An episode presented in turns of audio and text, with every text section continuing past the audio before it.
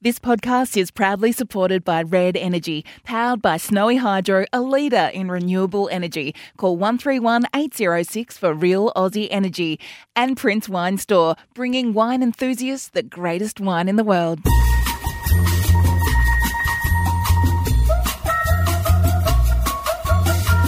Who would have thought, Hutchie, that Caro and I can solve the problems of the world? I did. Caro's been giving me her version of solving my problems of the world for 20 years. I want to know where you stand on Nick Kyrgios. Are you a fan or not a fan? Not a fan, but I'm a hypocrite because I can't help watching. I'm like the person that reads the magazine and then complains about what people write in magazines. That's how I feel when I watch Nick Kyrgios. And it's just a wonderful, wonderful book. I read it in 2 days. I could not put it down. It has to come with all of those alerts. This is profoundly disturbing. Difficult to read. It's really difficult to read. So a confession, Corrie. In grade 6 at school, I was 11 years old, I wrote a letter to Charlene, to Kylie Minogue, as a kid. I think Charlene had been on the screens in overalls for all of 3 or 4 days. I was a Neighbours watcher every night, and I sent a letter saying, could I get a signed photo? And it came back in 3 days. Okay, there are so many questions right now. Can you tell us a bit about the movie? You ready to blush? So Emma Thompson, yep, kind of my age, and Caro's, she's never had an orgasm. And so, okay. so she hires a gigolo.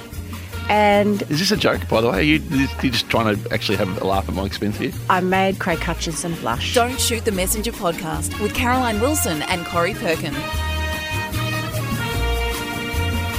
Hey everybody, welcome to Don't Shoot the Messenger. I'm Corrie Perkin and this is episode 227 of our little podcast, and our friend Caroline Wilson is away. Miss Jane is here with me holding up the fort.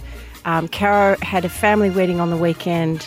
She sent me through photos, Jane, of the beautiful bride. Stunning. Stunning. I think she sent them the night she went to bed. And she said, I should have listened to your tip, Corrie, which was to take my phone with me and take shots because they're all desperate. And she'd left her phone at home. But somebody had taken this beautiful photo of Rose. So well done, guys, over there. But in her absence, we are joined by Craig Hutchinson. Craig, it's great to see you again. What an invitation. Thank you, Corrie. It's hardly a little podcast anymore, by the way. 220 plus episodes in. You guys have done an amazing job, and I'm humbled to be invited for a short period of time. And I promise when Caro sat in for me on the Sounding Board podcast and decided to spend 15 minutes telling everyone what she thought of me, I'll be a bit more kind-hearted today.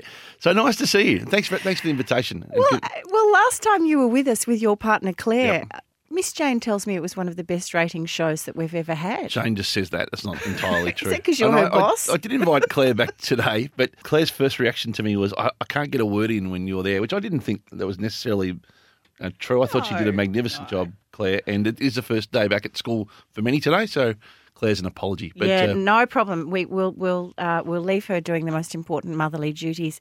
Great to have you here, Hutchie. We've got so much to talk about, you and I. Later in the show, we have you for a brief moment, but later in the show, I'm going to be really excited to talk to Nick Martin, who is planning a swim across the English Channel for charity, and he leaves for the UK in a few days. He'll be joining us, and also Miles from Prince Wine Store. Craig, you have a recipe which has got me very excited. I have a fantastic book which I can't wait to share with you and the potties. But first of all, we must promote, this was actually your idea, Craig, 100 years ago when we thought about this podcast. You said to Caro and I, you girls should one night have a movie night and raise some money for charity. And we are finally. Magnificent. How good is this? Only taken us a while. Would you like to give it a bit of a plug? Yeah, well, thanks to our wonderful partners at Red Energy, 100% Australian electricity and gas. Call Red today. It is on Tuesday the 16th of August, 5 for a 5:30 start at the Palace Como, which is magnificent, the Como, obviously, to watch movies in South Yarra. And it's called Good Luck to You, Leo Grande. Can you tell us a bit about the movie? I can. You ready to blush? So Emma Thompson, who's kind of my age and Caro's, she plays... I can't remember whether, I think she's divorced or maybe she's widowed. I can't remember, but she's never had an orgasm. And so, so she hires a gigolo. And is this a joke, by the way? You're just trying to actually have a laugh at my expense here? I made Craig Hutchinson blush. I think I'm blushing more on Hutchie's behalf than you, Corrie. And how did I walk into this? So I'm not giving anything away because Emma Thompson has been doing quite a lot of international media, and she's been on YouTube and also Instagram quite a lot talking about this in the last couple of weeks. It's a really significant thing for people my age. I remember my mum when she hit about 60 or 65 saying, you just become invisible. And I used to think, oh, God, how can you be invisible? She was larger than life and she was a beautiful-looking woman. And it's true. Hachi, it's true. Make sure you look at older women in a way, not a pervy way, but just a respectful way. There's a thing that happens, I think, that women feel that their voices no longer matter or contribute to the debate. Families, if they're traditional women who have stayed at home looking after families full time, the families have grown up and gone away. Who are they talking to in the kitchen around the table? If they are at work, usually they're in the last few years of their work life. There's just a real thing about women feeling invisible, and this movie is about that. And one woman, being the Emma Thompson character, trying to claim some acknowledgement back and have her first orgasm. Critically acclaimed, I assume? It has. What? It's only just – it actually hasn't debuted yet in Australia, but the early reviews have been really profound. And in fact, if you remember the film Love Actually, yep, where she plays one of the reviews I read said it's like she's channeled that particular moment when she realises that Alan Rickman, her husband in the movie, yep, has had an affair. Bought the gift for someone else. The jewellery and accidentally given. Exactly right, yes. So you'll be joining us for that movie? Well, it's not exactly what I had in mind. No, I'll be giving that one a little bit of a miss, I think, on the night. What's the best Emma Thompson movie you've seen? Is Love Actually your favourite movie? Yeah, I also loved Sense and Sensibility, which she wrote based on the Jane Austen novel, but she wrote the script, the film script, so she won Best Screenplay Award at the Oscars in that particular year. I thought she was beautiful as Kate Winslet's older sister. She's a fabulous actor, isn't she? Have you got a favourite one? I was a big Love Actually fan, so I love that. It's got an English style. English movies are very underrated, I feel. It was a great film, wasn't it? It was a series of 7 or 8 stories running concurrently, and everybody you talk to has a different favourite one. You know? And the way they stitch together at the end is really cool and really different. But I still can't quite get my head around Hugh Grant dancing to, was it the Pointer Sisters in number 10 Downing Street? That was just a little bit of a bridge too far, wasn't it? I watched it just on the British content side of things, a little bit unrelated, but I watched a really interesting series on the way home on the plane the other day called The Pembroke Murders, which is a 3-part series, which I'd highly encourage. I think you can get it here on 7 Plus or maybe Binge or Prime. It's very hard to know where to find anything these days. You need to Google. But a fantastic series about a person in prison who was about to get out, and the superintendent felt that they'd committed a serial murder 20, 25 years ago, so decided to reopen the case controversially. It's true, based on a true story, and ultimately was successful. But it's a fascinating 3-part series, so I'll put that on your list of things to download at some stage. Will do. Jane loves a true crime, so she'll be into that one. So just a couple of bits of correspondence. Hello to Annie from Lawn. Thank you for your gift. We had an event the other night with an author, Hutchie, and Annie came along and basically gave me a bunch of flowers, not a real one. It was a virtual one, but I did appreciate her sentiments there. And thank you to all the poddies who have been writing in Dear Caro and Corrie, our new amazing segment. Who would have thought, Hutchie, that Caro and I can solve the problems of the world? Mate, I did. Caro's been giving me her version of solving my problems of the world for 20 years, so I had no doubt that would be... Well, it's just amazing. Since she's been away, the mailbag is overflowing, Miss Jane, so we're going to have to put that on hold for when she gets back. But thanks, everybody. We will get to your letters very soon. And thank you, of course, to our podcast sponsors, Red Energy and Prince Wine Store. Love you guys. And here we are for another round on episode 227. Now, Hutchie, you've been travelling, as you said, on the aeroplane. You've been away with Claire, your partner, and you've also had business dealings in the US. And we asked Anna from the Op Shop, Anna Barry, who was our wonderful co-host last week, who's just had 5 weeks in Italy and Greece, about travelling and how it's changed. And I found her overview really, really interesting. And it made me wonder, do I actually want, as I'm sitting here in Melbourne watching all my mates on the Instagram having a great time away, am I really, really wanting to go away? Is it that difficult? Is it that different? Well, travelling is different. And the first thing I'd say to everybody who is travelling and I know your audience are very much in tune to this, Corrie, but not everyone out there is that it's more difficult than it was, and things are inevitably not working the way they were. Planes are late, they're delayed, they don't get off on time, the staff not, you know, they're understaffed. And it's never the result of the people who are on the plane. It's often those people on the plane are there to solve the problem. It's the people off the plane who might be unwell or can't get to work today, or there might be a fuel problem or whatever it may be. So can we all have a bit of empathy for those on the pilot? People on the plane are trying to get us there as best they can, and I see a lot of venting going on. Yeah, it must be hard. Venting with the poor staff who are – it's nothing to do with them. It's a little bit easier probably for – I don't mean to sound stereotypical, but for men who travel with a little bit less luggage than perhaps – like I'm a carry-on guy at the best of times. But if you have the means to travel with carry-on and not check in luggage, I think it's absolute game changer. You can take two bags. Not all women take lots of luggage. I didn't mean that to sound the way that it did, but it is. But you're right about that taking it on as carry-on. It would save you hours. I was saying that as a critical piece towards men, because we travel with two items of clothing. I think that's fair and reasonable. But it's if you have the means to travel with. I'll use that T-shirt one more day. Yeah, I'm like that. I can wear the same T-shirt over and over. But it's. Carry-on is much easier in modern times than checking in luggage. In domestic travel in most Europe and the US, you can take two bags. And so if you can kind of live within two bags, it's a much easier world than having checked luggage. And I think I read a stat that about 10% of luggage in the US is getting lost at the moment. So you've got about a 1 in 10 chance of losing your bag, which if you put that into context is not – I don't know if that's true, but that was the recent reports in the States last week. So we're sort of imagining this is because of short staff among baggage handlers. That would be the issue here? I think there's an entire knock-on.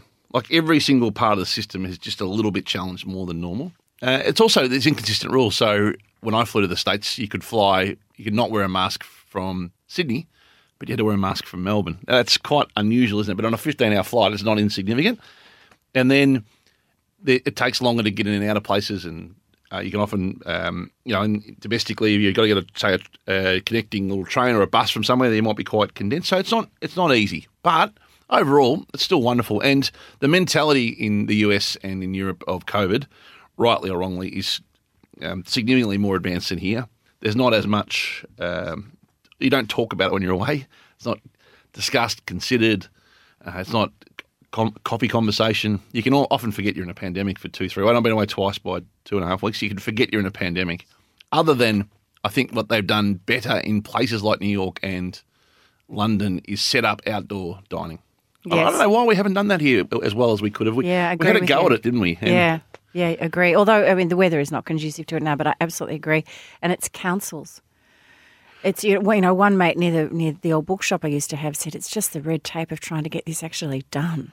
Well, the councils have got to work past that. In the big cities around the world, you barely find a restaurant that hasn't got an outdoor cabin set up. And in places like New York, it's cold 8 months of the year, but they're set up with heaters and whatever else to make it. And people have just got used to it, and the traffic has got used to working around it. And I don't understand why we haven't attempted to do that here. I know it's an unmeasurable piece of the pandemic, but it seems to have worked super well overseas. And it's quite confronting when you see it everywhere when you're away and you see it nowhere here. Yeah. Or next to nowhere here, right? I'm interested in what you said about the Sydney and Melbourne putting the mask on, having to wear the mask, having not to wear the mask. Did you feel when you boarded the plane that you wanted to wear a mask, or you were, few happy days, I don't have to on this flight? Yeah, I think that rule has since changed since I travelled again a couple of weeks ago. But inevitably, when you're travelling that long, it's uncomfortable, I think, to wear a mask. But you also feel a bit of a sense of obligation to do it anyway. So it's in the eye of the beholder. But really, really interesting. So you and Claire, in your first trip, recent trip, you and Claire went to London. How was London? London is – I felt like London was jumping. London felt to me like the most closest back to normal city that I'd been to since the pandemic began. It's a real barometer, London, isn't it? I remember like just after the GFC, it was the deadest, saddest place. Was it really? Yeah, it's so funny, isn't it, the way it kind of jumps around like that. It felt like it went first, right, and everything had the hardest hit on COVID and the first ones to release sort of the rules. But London was back to normal. I felt nearly back to normal.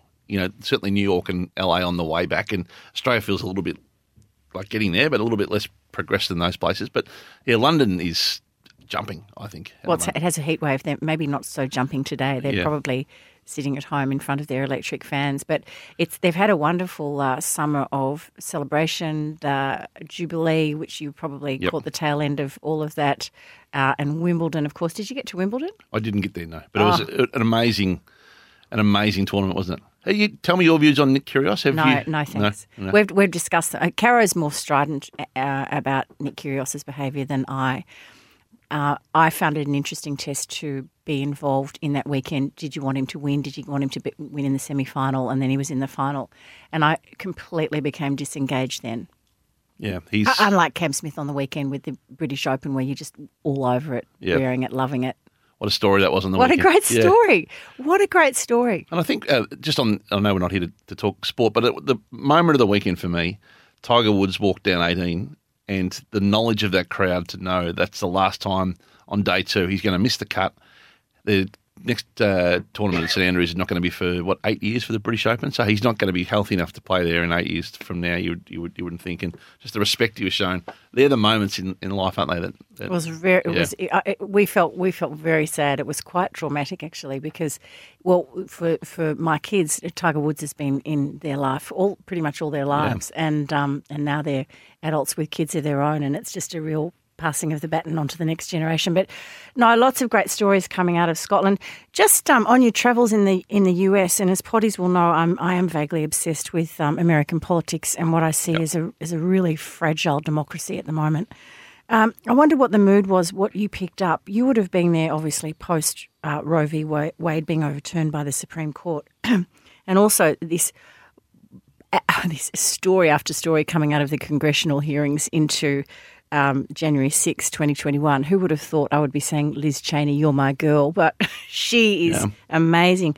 I wondered what and Joe Biden, how people are feeling about him, and will Trump come back in 2024? What's your state of what do you think the state of play is that you picked up on? I love American politics. I am not much good at it. I studied it for a year at school and have never really been any good since. So please forgive my offerings. Oh, no, hey, you're talking to someone who still can't work out the electoral college. Being from the back row of the cheap seats. But I have lived on and off in New York over the journey, had an apartment for 10 years and it just felt like a great love of the country.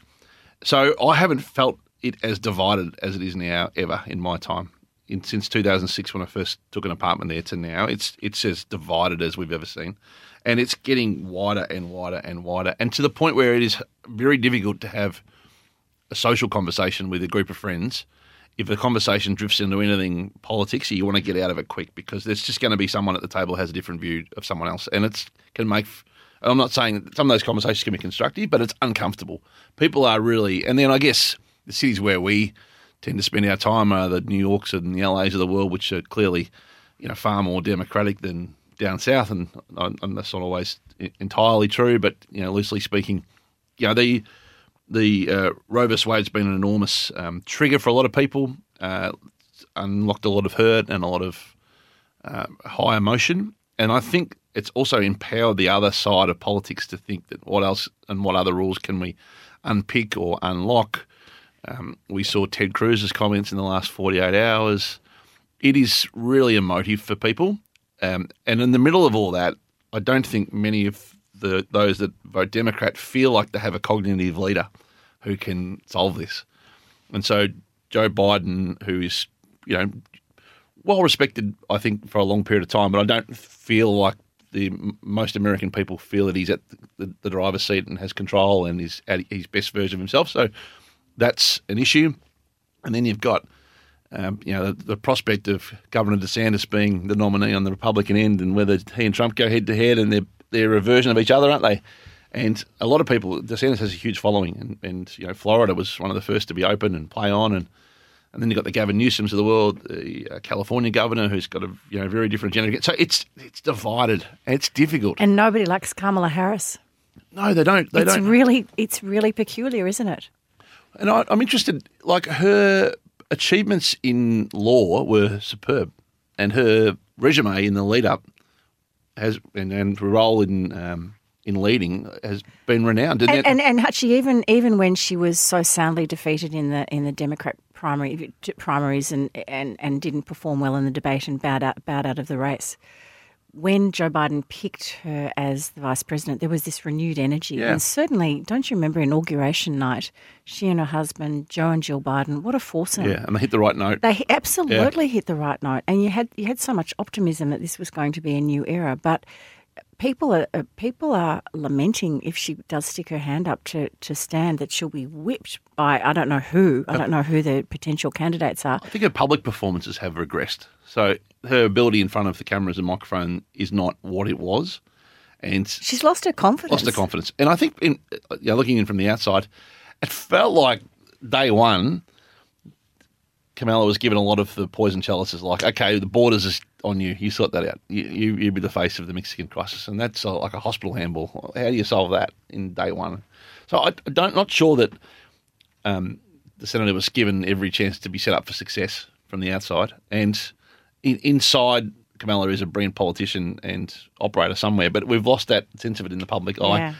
And then I think a little bit like those that were attached to Scott Morrison at the end felt, being attached to Joe at the moment with a 31% approval rating is not helpful. So I don't know who the Democrat nominee is. Mm.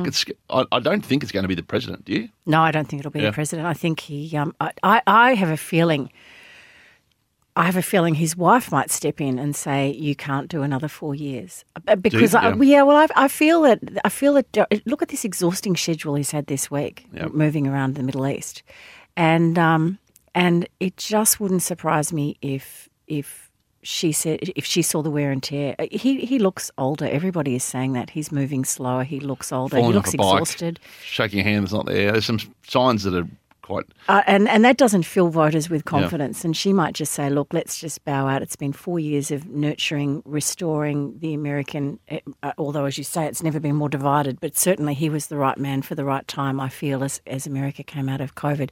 Maybe Amy Klobuchar. You know, I'm a huge fan of her. Yeah. I think she's just great. But is America ready for a woman? Is, in fact, the UK ready for a woman? We will know all of that pretty soon too. If my money was on anyone, it would be on Governor DeSantis. Yeah, I think you're probably right there as the Republican, the man around town. Hey, was there a highlight of the trip, of either trip to London or to the US, a great bar or a great restaurant or somewhere that you hadn't been before? Well, that's a great question. Yeah. Or a sporting, in your case, maybe a sporting event. I defer to sport a little bit because on the first trip, took my stepson, Nicholas. Yeah. And we got to do NBA games and Ronaldo at Old Trafford and things like that live in a 12-year-old's memory. I think I'm a big fan of the West Village in New York. It's lost a little bit of its charm. You can feel the sense of crime creeping back in. There's a lot of empty shops. It's not quite back to some of those magnificent small restaurants that you know and love, but there's some really magnificent places still in New York to go and see. Good. So still the Big Apple's still on our list. If you go to New York, there's a wonderful restaurant. It's bit seafood in its style. It's called Grand Banks, but it's on a ship. So it's only open in the summer. The boat, think Polly Woodside style boat. Sounds a bit kitsch. Yeah, it's not. It's much better than that. But it's. Craig, Jane and I we're zoning out here. No, go on. No, it's moored in the west in the Tribeca. Do they wear ye olde clothing? And it's a Mayflower. It's a beautiful restaurant on a outdoor sailing boat, and it's magnificent, right near Battery Park. Oh, okay, so what's it called again? Grand Banks. Okay, all right, we'll note that. Top end, very good. And was there a low light, bad experience, scary experience? Yeah, I just don't. I don't think walking around in New York at mid-90s is nearly as safe as it used to be. Ah, I think crime has crept back into the city a little bit too much for my liking. Oh. All right, that's really interesting. And the new mayor is a former policeman. He is, and he's got a high agenda on crime, but he's yet to really land a blow on that. Interesting. We're going to do book, screen and food now. I'm going to kick it off, Hutchie, because this is a book I think that you would also really enjoy. And I'm not just saying that because you are a bloke, although it's a great book for Father's Day, I have to say, and men as well as women will love this. But this is called The Escape Artist, The Man Who Broke Out of Auschwitz to Warn the World, and it's by British journalist Jonathan Freedland. I don't know whether you've ever come across him, Craig, but he is a terrific writer. He also, interestingly, writes crime novels under a different name, under Sam Bourne, B-O-U-R-N-E. He's written about 9 of those, but he's also written a couple of non-fiction. And this, The Escape Artist, is absolutely a must to read. It's based on the true story of Rudolf Vrba, who was at the age of 19. He'd been in Auschwitz for a couple of years, Jewish from Czechoslovakia, rounded up, sent to the death camp, and because he was fit and nimble and smart, he was able to survive. And he and a few other of his inmates, instead of being sent to the gas chambers, they were sent to do work in Auschwitz. And the job that he had was sorting through the luggage of it's just such a shocking story, isn't it? As the trains arrived and the Jewish communities were herded off by the SS, they were asked to strip and drop their clothing. They were going to have a shower to be disinfected for lice. That's what they thought was happening. And one of Rudolf's jobs was to go through the luggage. Of course, everybody inside the said shower block were gassed and murdered. And Rudolf and his mates were in charge of really looking for gold and everything to give to the Germans. This was probably a reason why they were able to survive, because they hid over a period of months little bits of clothing. Sometimes the Jewish communities who arrived at Auschwitz had hidden food, hidden salamis, hidden cheeses, and so they were able to store, when the Germans weren't looking, these little bits and pieces, to the point where they were then able to start an escape plan. Very, very few Jewish people escaped Auschwitz. Most of them were shot or hanged, caught. But Rudolf and his friend Fred Wurzler were able to, and how they did it is the story. This is Jonathan Friedland's story. Rudolf Vrba went on. He died in the early 2000s. He went on to become a spokesperson and indeed was part of war crime tribunals, gave evidence. He had a photographic memory. So, Craig, he was able to actually count every day how many train loads came in. He could tell what communities they were by the clothes that they wore.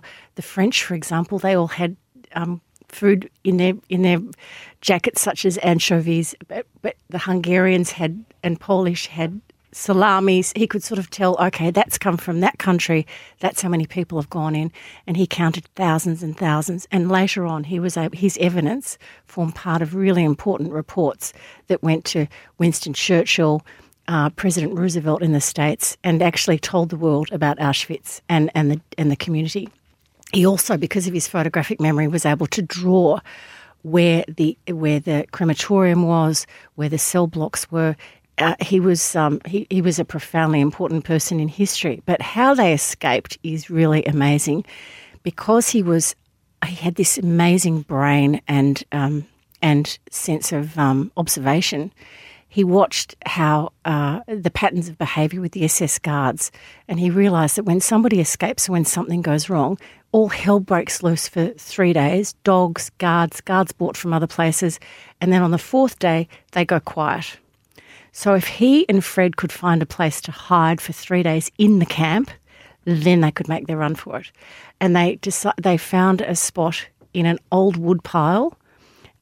They used a particular petrol that the guard dogs did not like, so they didn't go near.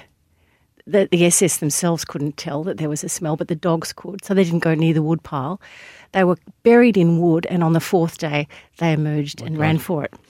It's an incredible book. What an amazing story. It's chilling hearing you talk about it. It is an amazing book, but Jonathan Freedland, years and years ago, there was a movie, it was a documentary called Shoah, and it was a 9-hour movie, and Jonathan Freedland watched this, and it was survivors of Auschwitz, who of course in the 80s, many of them were still alive. And Jonathan Freedland remembered the interview with this man, very, very charismatic, Rudolf Vrba, very good looking.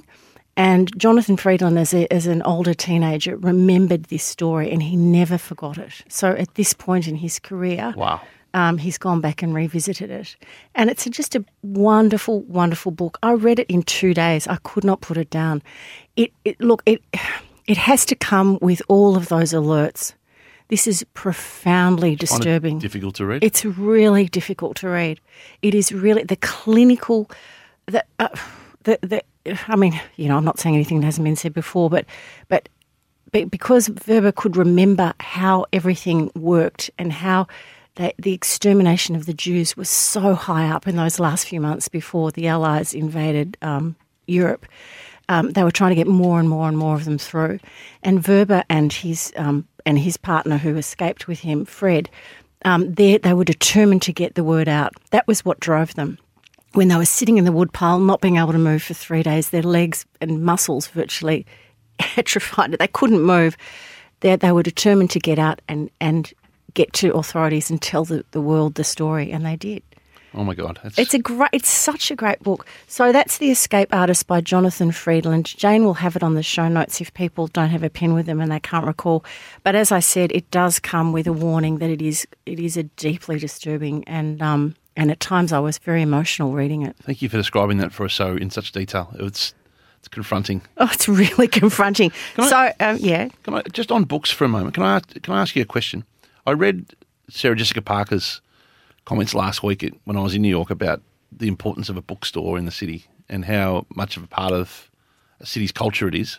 And I was thinking the same when I was in Amagansett, which is a little town in the Hamptons. There's a record store, which just is the most charming. And they're almost like tourist bookstores and record stores are tourist attractions in places like New York.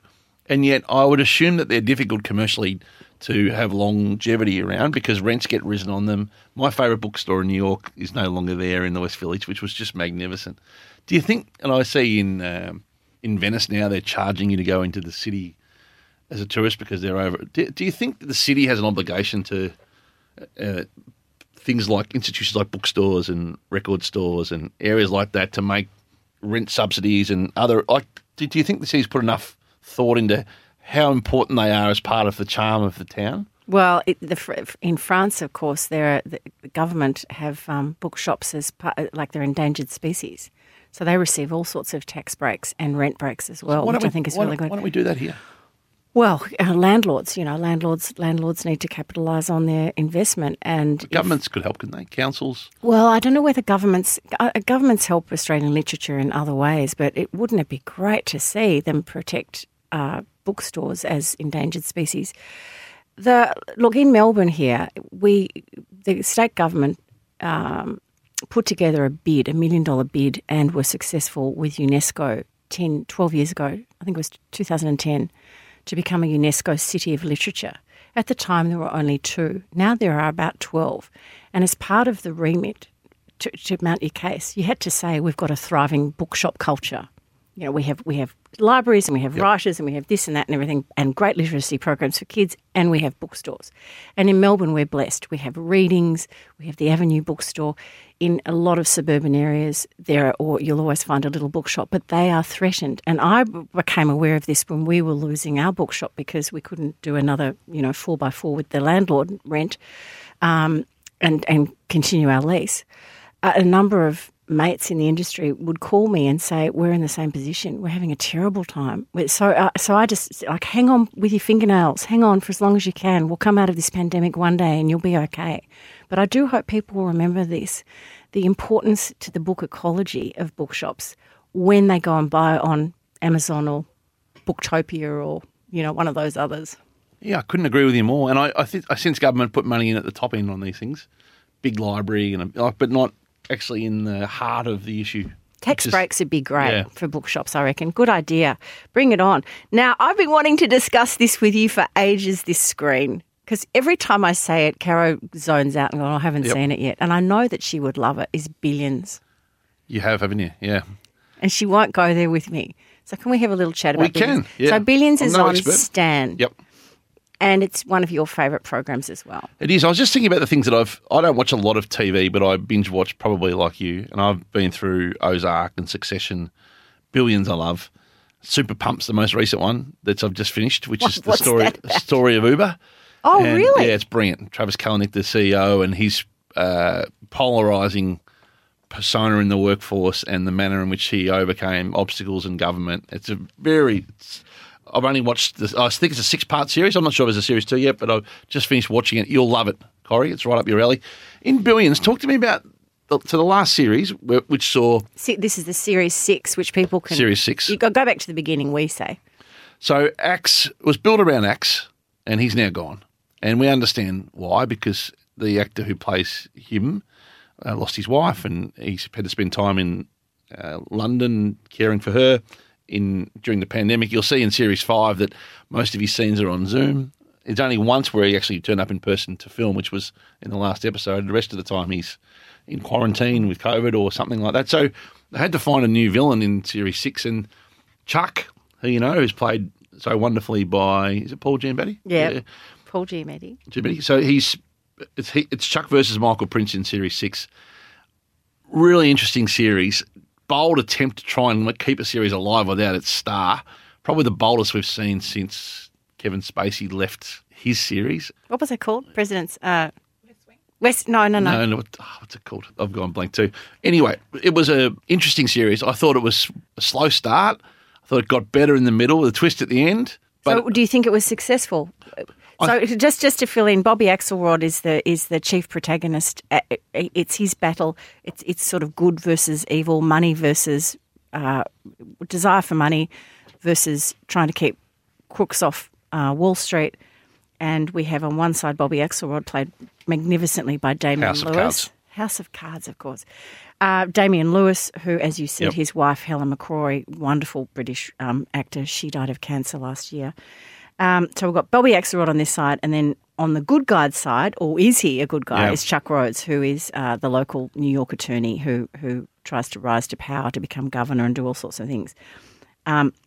So with Bobby Axelrod gone, Mike Prince steps in, a seriously cool, uber cool rich guy. Really stylish, great suits, best suits I've seen on television.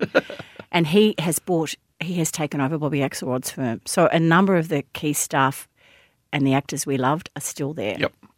And Chuck Rhodes' former wife, Wendy, is still there as a people and culture person, isn't she? She's a resident psychologist. I thought her role in Series 6 was the one that I found the most jarring.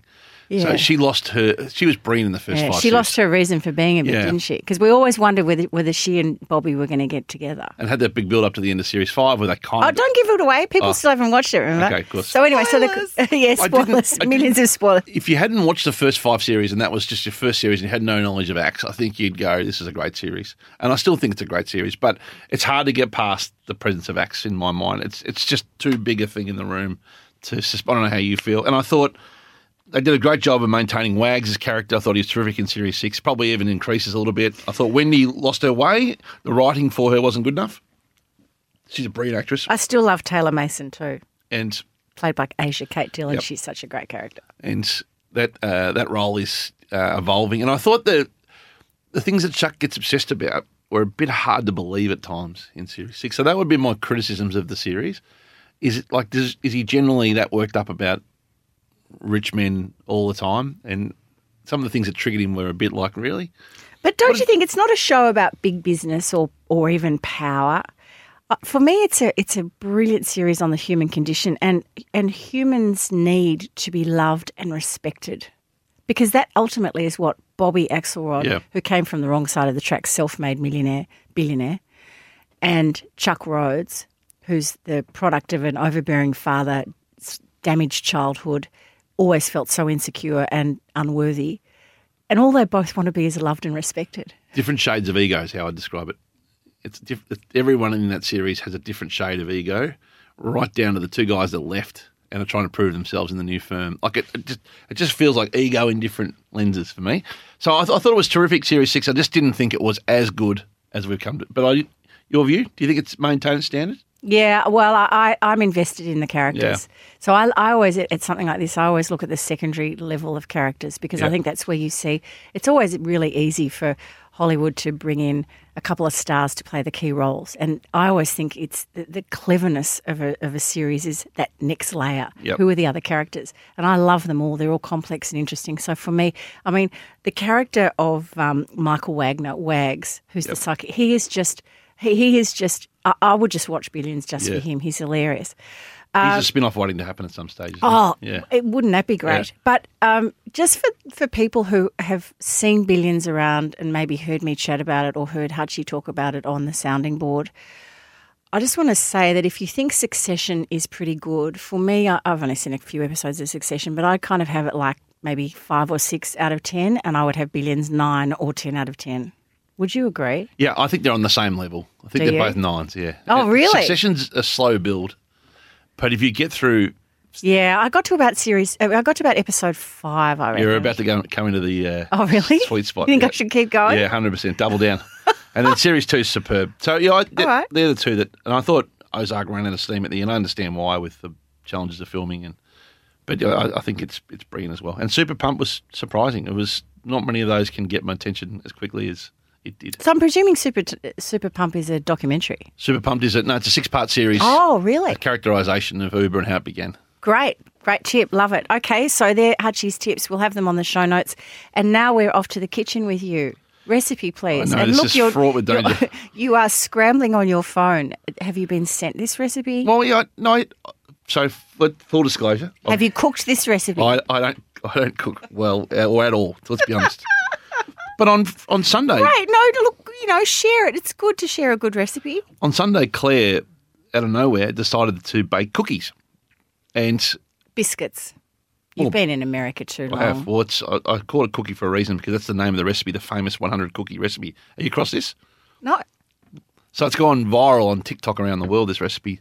So on Sunday, Claire said, I might bake some biscuits. And kids back at school, so I just put that down to... Great thing for the kids and didn't lunch boxes. And then about an hour later, there was these like piping hot biscuits and they were magnificent. Unbelievable. Okay. Confession. How many did you eat? 2. Come on. 2. So I asked Claire this morning what it was. And she said to me, well, it's funny you should mention that. It's gone viral around the world on TikTok and it's going viral through Melbourne at the moment to the point where she said she went to... get the condensed milk from the supermarket, and there was basically none left because everyone's buying the condensed milk for this recipe. Okay, so kilojoule alert here. Condensed milk, I reckon probably 10,000 calories in a can of condensed milk. I'm on board with that. I'm okay. So it's called the famous 100-cookie recipe, and it's just the opportunity to get 20 minutes you get 100 cookies with 4 ingredients. Butter, caster sugar, sweetened condensed milk, and self-raising flour. And it's a TikTok thing. So there you go. And at the end of that, you get the magnificent. Oh, so you can put in. So the little picture you've shown there has hundreds and thousands or choc chips. Or so you can put that in as a 5th ingredient. You can do your things, yeah, if you want to. But anyway, that was. All right. So we'll just find the recipe on the World Wide Web. Jane. Yeah, Jane's got it. Great. Okay. Well, thank you, Hutchie. And that is BSF for another week. Loved all those recommendations. Loved the TikTok cookie recipe. Thanks, Red Energy, powered by Snowy Hydro, a leader in renewable energy. And isn't it time, everyone? You called Red Energy on 131806. I was late with my bill, Red Energy, with my electricity bill. So I apologise, just putting that out there, Hutchie. Don't let it happen. Now, you're grumpy. What are you grumpy about? I'm not grumpy, am I? It's grumpy season, as we call it in the sounding board. So the winter is, in journalistic terms, when you get grumpy. So everyone's a bit grumpy about something. Unless you're Caro and you manage to be a footy reporter and get away for 3 weeks in the middle of the season. Go to Sweden in the middle of the season. When you've achieved as much as Caro has, though, you're absolutely entitled to. Half your luck. Okay, so we'll morph into 6 quick questions because I want to know where you stand on Nick Kyrgios. Are you a fan or not a fan? Not a fan, but I'm a hypocrite because I can't help watching. So I'm in that. Are you watching because you're waiting for him to explode or are you watching him because you think he's so talented? I can't diagnose why. I can't turn off, but I can't when he's on. So it's hypocritical. I'm like the person that reads the magazine and then complains about what people write in magazines. That's how I feel when I watch Nick Kyrgios. I don't like the way that he treats others, but I don't turn it off and show that by my consumption. So I feel hypocritical. Do you think he's a brilliant tennis player? I think he has an amazing amount of talent. What I'm interested in, and we always feel as a society that people need to get the most out of their ability or they're failing us. Don't you think? Yeah. If you think about the people we went to school with who are really talented and they haven't quite hit the mark, and you think, why are they, like, they could do so much more. And ultimately, you can live whatever life you want to live in. So he's just doing him. He's living the life he wants to live. And we're the ones frustrated saying, if only you trained more, if only you played more tournaments, you could be the number one player in the world. And he doesn't owe that to us. But, you know, so he's got a lot of talent, but he doesn't have the mental strength to be the best player in the world or one of the best five. Good assessment.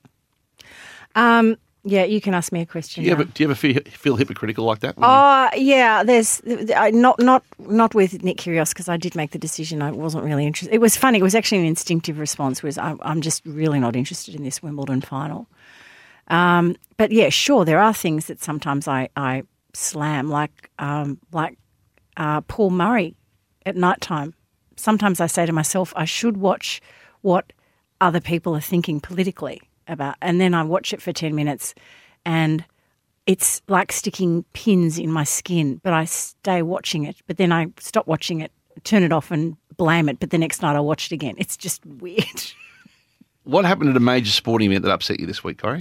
Okay, so you know Will Carter. You were talking about him on your podcast the other day. Yes. He's a great young man. And you sent him out to stake out, which coach was it? I can't remember. A coach, you had him staking out a coach who was about to get the sack, you thought. And it was Ross Lyon? Yeah, Ross Lyon. And he saw him but didn't admit that he saw him until recently, so we had a laugh. Right. He was too nervous to do the doorstop, as we call it. Well, he's been doing a bit of work with them on the Manchester United tour, and at the game at the MCG, where was the game? Anyway, the game last week, he sent me a text. You must be proud. Of Will? Yeah. Yeah. If he was playing for Man United, I'd be proud of. No, I'm always proud of Will, and he's actually turned out to be a fan. He's a wonderful father and a supporter of Lib, his wife. He's a wonderful person, and I'm very blessed. But he was at the Man United game working pretty hard, and he sent me a text, and this is what he said. I just saw a dad get escorted out with a 5-year-old son because he'd had too much to drink. The son was in tears. The game had been going for 5 minutes. And then he sent another text saying, I'm horrified, and I felt like crying for the little kid. And it just broke my heart. I just thought the hopes and dreams of that family, they would have been talking about going to that soccer game forever. And the father has gone and hit the grog with the 5-year-old son there. And then they have to suffer the indignity of being. Isn't it terrible? Heartbreaking. I was very upset about that. I was really moved by that. Hutchie, have you ever been a Neighbours fan? And will you be watching the final episode when Kylie and Jason return to Ramsey Street? So a confession, Corrie. In grade 6 at school, I was 11 years old, 1986 from memory. You'd probably Google otherwise, but it felt like 86 in my head. I wrote a letter to Charlene, to Kylie Minogue as a kid. And I think Charlene had been on the screens and overalls for all of 3 or 4 days. I was a Neighbours watcher every night, and I sent a letter saying, could I get a signed photo? And it came back in 3 days saying it was... From the old Nunna Wadding studio. Saying it was her first, or one of her first letters from a viewer. So it came back, best wishes, Kylie Minogue, signed photo. And I had that photo for... somewhere at home for 15 years, I reckon, and I lost it in the mid-20s somewhere. But that is my indignity as an 11-year-old writing to Kylie Minogue and getting a straight back, like, this is a rare thing for me to get. Okay, there are so many questions right now. What did you say in the letter? Really? Come on. I think you're the new star of Neighbours or something. Oh, like that. You know, we would not have said that. You would have gone, you are so hot in your overalls or something. Real spunk, I think I said. I was 11 or 12. Have you ever confessed this on a podcast before? Never before. Jane, the ratings have just gone through the roof. We've got one for SEN. Oh, but I got a signed... Clip that. But I got a signed card back straight away. Like, it came back within the same week I sent it. Oh, that's lovely. Personally, signed photo. They must have had this. They must have known that Kylie was going to be a star in... The PR department in those days at Nutter Wadding was pretty sharp, but they had the pictures already made up. And ready to send it off to Craig Hutchison. In what suburb? I reckon I would have bought, especially for you, the single at some stage as a kid. Locomotion, I mean. Hey, you didn't answer the second part, though, of the question. I'm old enough to remember who played Jason Donovan wasn't the first person to play Scott Robinson. Really? Yeah. Good trivia question. Who was? Darius Perkins, I reckon it was. Been and gone from our screens. Channel 7 did a year of Neighbours before 10 took on. Ah, yeah, I was a watcher of the 7 year as a kid, as a 10 or 11-year-old, and a nondescript actor, sorry, I shouldn't say nondescript, a different style of actor to Jason Donovan, played Scott Robinson. Wow. And I'm pretty sure, Jane might be kind enough to Google this for me, it was Darius Perkins. There you go. No relation to me because they have an S on the end of their name. But that is really interesting. Will you be watching the final episode? When is it? I would I think it's July the 29th. There you go. So next week. And you are 100% correct. It is Darius Perkins. Whatever happened to Darius Perkins? He played 1 year of Scott Robinson on Channel 7. So Channel 10 didn't take the option on him as a character, as the actor, or he didn't want the role. And so they replaced the actor who played Scott. He came back 19 years later and played a completely different character. Is that right? Neighbours. So he is around and he's been in two Bollywood movies. I'm sorry, Darius. In two Bollywood movies. Yeah. I'm sorry, Darius. There I was dismissing your career. You've had a better career than any of them. Because I remember thinking as a kid, hang on, it doesn't look like – it does not look – you couldn't Google in those days. That does not look like him. You know what? You definitely have to neighbour up next week and watch the final and maybe send Kylie another note and she'll say, I remember you, Craig. Yeah, I remember you. I remember you from your note. It's good to see. Danny's often around town. Danny comes to the basketball games for Melbourne United. Her young boy plays basketball, so she's become a fan of the NBL, and it's often to see her there at the games. It's terrific, yeah. You have a question for me. I do. Sorry, I'm still getting the hang of this, aren't I? Who is the recipient of this week's most deserved knighthood? Joanna Lumley. She is now a dame of the British Empire for services to drama, entertainment and charity. And I don't know whether you saw the telly on Sunday night, but she has a new series, The Cities of the World, and she did another one of her wonderful travel documentaries, and it was on Paris. Highly recommend everybody, ABC iView. I love Joanna Lumley. I love her. ABC iView, yeah? Yeah, ABC iView. Good content on ABC iView. But her career started, she started life as a model, and then she received bit parts on, you name it, a British show. She was on at Coronation Street, Are You Being Served?, Steptoe and Son, Lovejoy, the two Ronnies she was on. And then, of course, she really struck gold with Jennifer Saunders in Ab Fab playing Patsy Stone, which was a role that she held for more than 10 years. So we love her. She's just a wonderful person. I think she's great. Craig, which teams do you think will play in the grand final and who is your tip to win? Can't really go past Melbourne. I think when they get back into September in the city of Melbourne – and having missed last year's finals, I think it'll be quite infectious, and they haven't played their best footy yet. So I'm Melbourne ahead of Geelong for me. You? Probably I'm landing in the same vicinity. Geelong on the weekend against Carlton looked so strong and impressive, and I thought, well, they'd have the older chaps, and we thought, well, maybe this is the last hurrah for Hawkins and Joel and all of that mob. But, in fact, they've got these young, strong, amazing new players. So the combination the other night just worked brilliantly, I thought. So maybe Geelong can do it. I sort of hope so, seeing that the Hawks are not in contention this year. What's this week's amazing fact? This week's amazing fact is it's about extreme cold weather because when I was driving up to town today to meet you and do our podcast, it said it was 1 degree, the outside temperature where I was.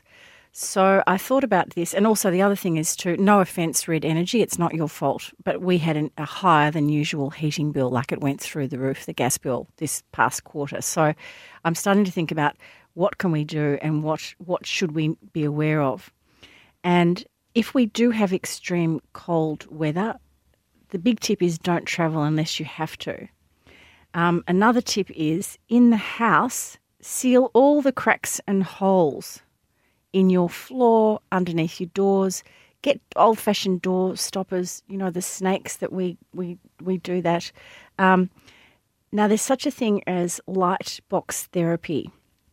Have you ever heard of this, Archie? I have not. Yeah, well, the Norwegian and Danish and Swedish countries are all onto it. It's because we don't have enough light in our life. It's not just direct sunlight, but we need light. So that's why when you walk into a home in Stockholm, there are 300 lamps and candles lit, because it makes us feel good and makes us feel whole. So invest in these lamps, invest in light boxes, invest in candles. It will make you feel better. This won't surprise you, or maybe it will. Alcohol does not warm you, everyone. It's a good thing to keep. Don't just keep that between us, can you? Well, I hope my brother's listening, because he and I played golf a couple of years ago, and it was just freezing. It wasn't raining, but it was freezing. And he said he had the little hip flask of scotch, of whiskey in his bag, and he said, "Oh, this will warm you up. Have a sip of this." Well, you know, we were birding, and I was putting from, and getting every putt in, and I was on a real high. I thought, well, if it doesn't make you warm, at least it improves your golf game. And then the other thing I just wanted to say, which Miss Jane would know because she's a mother of Huey, and all mothers know this, please, everybody, dress your children and yourselves in layers. Layers and layers, and a singlet, as my mother would say, a singlet that tucks in at the back. Oh, good chance getting that on a 9-year-old, I got to say.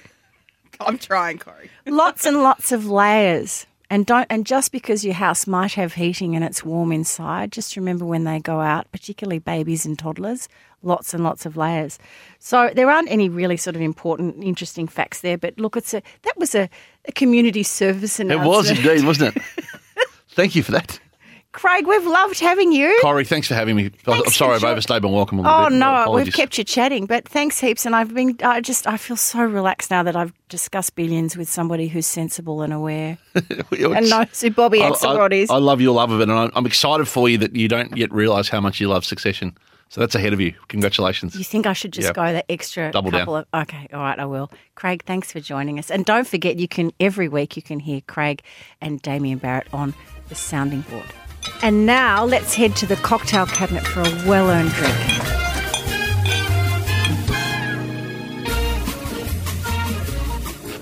It's trolley time. Jane's here and Miles is here. Jane has the trolley and Miles has the mixed dozen. Miles Thompson from Prince Wine Store. Welcome to us, Miles. Great to hear you on the other end of the phone.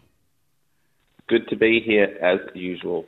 Now, we are discussing your mixed dozen for the month. We were very inspired last week by the French Reds that you discussed in honour of Bastille Day. And today I think we're doing some more special deals in the box. What have you got for us? So a couple of whites today. So there's just a couple in the tour pack. The first one is called Quenard Jacquet. So it's from Savoie, so it's up in the hills, and the tour often goes right through the French. Well, almost always goes through the French Alps there. And these are really interesting wines. Jacquet is actually the grape, and they're very sort of very clean, fine, sort of mineral-driven, nice, kind of quite light and fresh. They're maybe not super wintry, but they're really really lovely, sort of textural and easy drinking wines. Really fresh and bright. Really fantastic. You don't see tons of them, but what we see in Australia tend to be quite good, so we're sort of lucky here as far as quality is concerned. Especially at this time of the year too, Miles. It's not all that common that people are drinking white wine, but I must say I do love a white wine with certain dishes, such as fish or a beautiful chicken casserole. I do prefer a white wine, I have to say. Yeah, look, absolutely. I drink white all through winter too, so for me, I don't mind having those sort of options and, yeah, depending on what you're eating. So this is quite a zippy sort of style, so if you're sort of into that, it's really perfect and probably something that a lot of people hadn't heard of as well. So, you don't see tons of wine out of the Savoie region, so it's kind of a bit of a curio for some people to try something a little bit different. And what's the what is? I know it's part of the mixed dozen, but if we were buying a bottle of it individually, what is the cost? So that's $36 full retail on the shelf. Great. And what's the second one you have for us? So the second one is Jean-Luc Mader Pinot Blanc. So this is from Alsace, and I think people might know Pinot Blanc. Probably a lot of people know Pinot Gris. And this is closely related. The Pinot Blanc's maybe not quite as aromatic as sort of Riesling, not quite sort of floral and sort of, I guess, like sweetly sort of fruited as Pinot Gris. It sits somewhere in the middle. But this is a lovely textural sort of wine. It has some nice weight. It's a kind of like medium-bodied wine, but really nice, fresh, kind of clean flavours, lots of, apple and sort of poached pear fruit, things like that. Little bit of richness, nice and kind of like bit of fatness on the palate, and has this lovely kind of white pepper spice as well. So there's a bit of plumpness to this that I like with this Pinot Blanc, and I think that makes them a good sort of winter white. They've got a bit more texture and weight than others. So this one is a good sort of winter white, I find, and probably pretty conducive to have with food as well. And when you say Alsace, of course, that region being close to the German border, I always think of Riesling. So you're saying that the Pinot Blanc is not dissimilar in style and taste? Yeah, not as highly aromatic as Riesling. And, Riesling has that really sort of racy acidity, and Pinot Blanc, it's much more mellow in style. So it's a bit rounder and plumper than, say, a Riesling would be, but certainly has like some of those sort of elements. So if you like Riesling, you're probably going to like a Pinot Blanc. Great. And what's the retail on that? And that's $34. Fabulous. And so if our gang want to purchase the mixed dozen, is it the July mixed dozen? Is that what it's called on your website, Miles? Yeah, the July Tour Survival Pack. Oh, that's right. So all you need Tour de France, survive. Tour de France. Fantastic. But potties can also buy the Savoie, the one from the Savoie region, and also the Alsace individually as well. And how do we do these? How do we order either the July Tour Survival Pack or the white wines? So if you go to the Prince Wine Store website, princewinestore.com.au, there's a heading at the front page for the Don't Shoot the Messenger page, and you can go there, and I'll put the individual wines on there, or otherwise you can go to the packs part of the website as well. If you're buying the wines individually, of course, or any of the wines individually on the website, you get 10% off with the code MESS. Just put it in when you throw it in your cart, and they'll be all yours. Fantastic. Thanks, Miles. That's great. And we might... do you think we should explore another couple of bottles from the July Tour Survival Pack next week? Well, there's lots in there, so maybe there's some more interesting things. There's some ciders and some beer from Belgium, and we always talk about those as well. Great. Let's do that next week. Let's keep it going. We're on a good thing. Yeah, sounds good to me. Okay, great. Thanks, Miles. Miles Thompson from Prince Wine Store. Now, potties, I have a real special treat for you. A very dear friend of mine, Nick Martin, is soon to swim the English Channel for a charity, a worthy cause. Nick, I've been watching you for the past few months. It seems like years you've been preparing for this swim, and now post-COVID, post-lockdown, it's finally here. Nick Martin, hello. Welcome to Don't Shoot the Messenger. Corey, how are you this morning? I'm well. Have you been for a swim this morning? I have. And how far today? 4 kilometres today. We're in the last week. We fly out on Sunday for the UK, and I've engaged this trainer who's based in London, and he's sort of guided me for the last couple of years. And my last call with him was last Friday, and he said, good news, we've got an easy week this week. We're only swimming 25 Ks. Happy days, so, Nick. Gosh, it's an amazing journey you've been on with this. Let's go back to the beginning. When did the idea of swimming the English Channel first hit you, and why the English Channel and not, say, the Rip here in Port Phillip Bay or some other long-distance swimming adventure? Why the Channel? Well, I think the Channel's considered the Mount Everest of swimming. It's a real challenge, physical and mental. Many of your listeners have probably flown over it. I've caught the train underneath it. Just during the course of lockdown, I think swimming kept a lot of people engaged, kept them sane. Just during the course of various lockdowns, we just set different challenges in the ocean, and ultimately it's culminated in this idea of let's swim the Channel. I suppose it was a little bit of a dare that someone put out there, and it's gathered some momentum over the last couple of years, and we've decided to do it. Janie, Nick swims near my local cafe, so every morning he's had the swim, we've done the walk, and we gather, and I must say your woolly dressing gown that you wear after your swim creates a lot of interest there, Nick. Yeah, it's a prototype. I don't think they made a second. But, Nick, it's not as though we all kind of wake up one day and say, oh, I'm going to swim the English Channel and then off we go and get a taxi down to Dover and take off, jump in the water and away we go. This is really such a strategic thing, partly because it's such a busy shipping lane, the English Channel.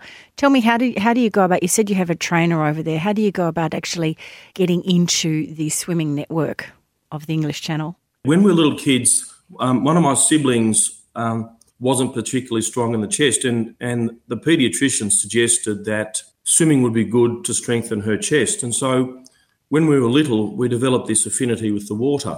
And then over the years, various competitive aspects of swimming. But I think swimming's become a really meditative exercise. And so if you swim for a while, it's so good for the mind and it's so good for the soul. So in many ways, it was an easy transition to going for a relaxing swim to gradually build it up over time, setting a goal. One of them was to swim the rip from Point Lonsdale to Portsea, but the end game was always to get to the Channel because of the mystique about it, and it really is the Mount Everest of swimming. Someone introduced me to a fellow in the UK who himself swam the Channel some years ago. He's a swimming coach and he's provided some mentoring and training support. And the training is not just the physical training of swimming over a piece of water in the bay or doing laps in a pool. A lot of it's about the mental approach. A lot of it's about the diet. It's important to put on weight as an insulator against the cold. And then also, swim a distance of 40 or 50 kilometres. Dover to Calais is 34 kilometres, but allowing for tide, it's a fair bit more than that.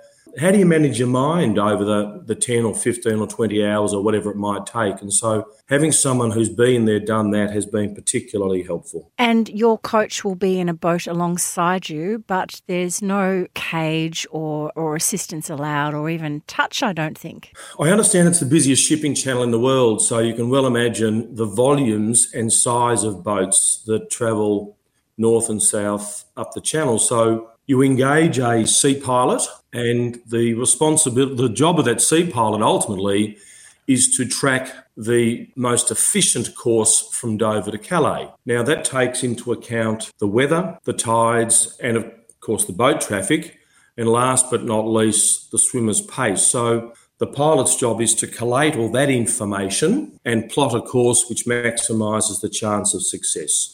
Well, we wish you all the best, and of course you are swimming for a charity close to our hearts, which is the Portsea Camp. Can you tell us a little bit about the Portsea Camp, why you're doing it for them, and the GoFundMe page? I think it's really important that when you take on something like this, we do it for a purpose. I thought that doing a swim like this for myself was probably a bit shallow, so it comes back to how do we help young people? And so the Portsea Camp's been running for sort of 50 or 60 years, previously known as the Lord Mayor's Camp, but it does a wonderful job of bringing kids down from the country that have never seen the water before, all the things that we take for granted. Anyway, the Portsea Camp needs some financial support, needs some help for a capital project which it's got going, and so we've decided that we'll raise some money, use the swim for a good cause, and that's to raise money for the Portsea Camp and, help provide these kids with an environment that allows them to grow, to mature, to overcome their fears and to become better citizens. And I think it's incumbent upon us, if we have the opportunity, to do things that unify communities, and I think this is the way to do it. Love that. And I saw when I donated last night, you've got $50,000 or something, Nick. You're raising it by – you're storming through. So everybody who's listening – must get in touch with this wonderful cause and follow Nick's swim as well. We will have the details on our show notes of the GoFundMe page. Nick, we wish you all the best here from Don't Shoot the Messenger. If Caro was here, you're a good friend of hers as well. She'd be going, go Nick, and please keep in touch, and I hope we can have a chat when you return home. Corrie, thanks so much. And please get behind the Portsea Camp. It's a wonderful cause. Yep, agree. Happy swimming and safe swimming, Nick. Thanks all. Miss Jane, what a wonderful cause. I can't tell you what a joy it's been over the past few months to watch Nick Martin really overcome so many obstacles, including an injury, to make it to the aeroplane on the weekend. Anyone who can get in the water every morning or as consistently as Nick, regardless of any other, charitable causes, I think deserves a big tip. I agree. So, JD, as we said, if anybody would like to give to this really important cause, the Portsea Camp does so much for young people, as Nick said. Jump onto our show notes for the links there. Jane, we're going to have a little break next week. Well, Cara's still away for a week, and you know what, Corrie? I think you deserve a week off. Do you think? Well, thanks for that. Yeah, look, we're going to have no episode next week, but we will be back the following week with Cara. We'll hear all the news of the wedding of Rose and Oscar and her travels through Italy, and I look forward to catching up with her, of course, and, of course, to all our listeners. We love having you on board. And don't forget to come to the movie night. We spoke about this right at the top of the show. All the details in the show notes. This is a chance to head to the cinema to see Good Luck to You, Leo Grande, with Cara and Corrie, Tuesday, 16th of August at 5pm. Just send me an email if you can't find the link, if you've got any questions, feedback at don'tshootpod.com.au. Really looking forward to the movie night and catching up with our potty friends. Thank you to our podcast supporters, Red Energy, 100% Australian electricity and gas, and, of course, Prince Wine Store. Thank you, Miles Thompson, as always. Every week he comes in with great suggestions. And you can visit princewinestore.com.au and click on the Don't Shoot the Messenger page for all Miles's recommendations and, of course, the special podcast discounts. If you'd like to keep in touch with us, you can follow us via Instagram. It's @Don'tShootPod, and also on Facebook. And if you'd like our show notes delivered to your inbox each week, just hit the sign up button on Facebook, or you can send us an email and we will subscribe you. And don't forget, of course, dear Cara and Corrie, we will be back solving matters of the heart, matters of everything really, Jane, life in general. Oh, there has been some very interesting dilemmas coming through, but I'm holding them for Cara because I can't bear to give our potties only half the perspective. Thank you. Feedback at don'tshootpod.com.au is our email. And of course, once again, a big thank you to our colleague here in the studio, Craig Hutchison. He is, wow, there you go. He's outed himself as a Neighbours fan, and so much more we discussed. I loved our chat today, Craig. Thank you very much. And you can listen to Craig and Damo on, what's it called again, Jane? The Sounding Board. My other little project. That is your other little project. You're a producer for them, a producer for us. We're so lucky, Jane, to have you. Of course, thank you to Jane Neal, our producer. And Jane, what do we say? Don't shoot the messenger, Corrie.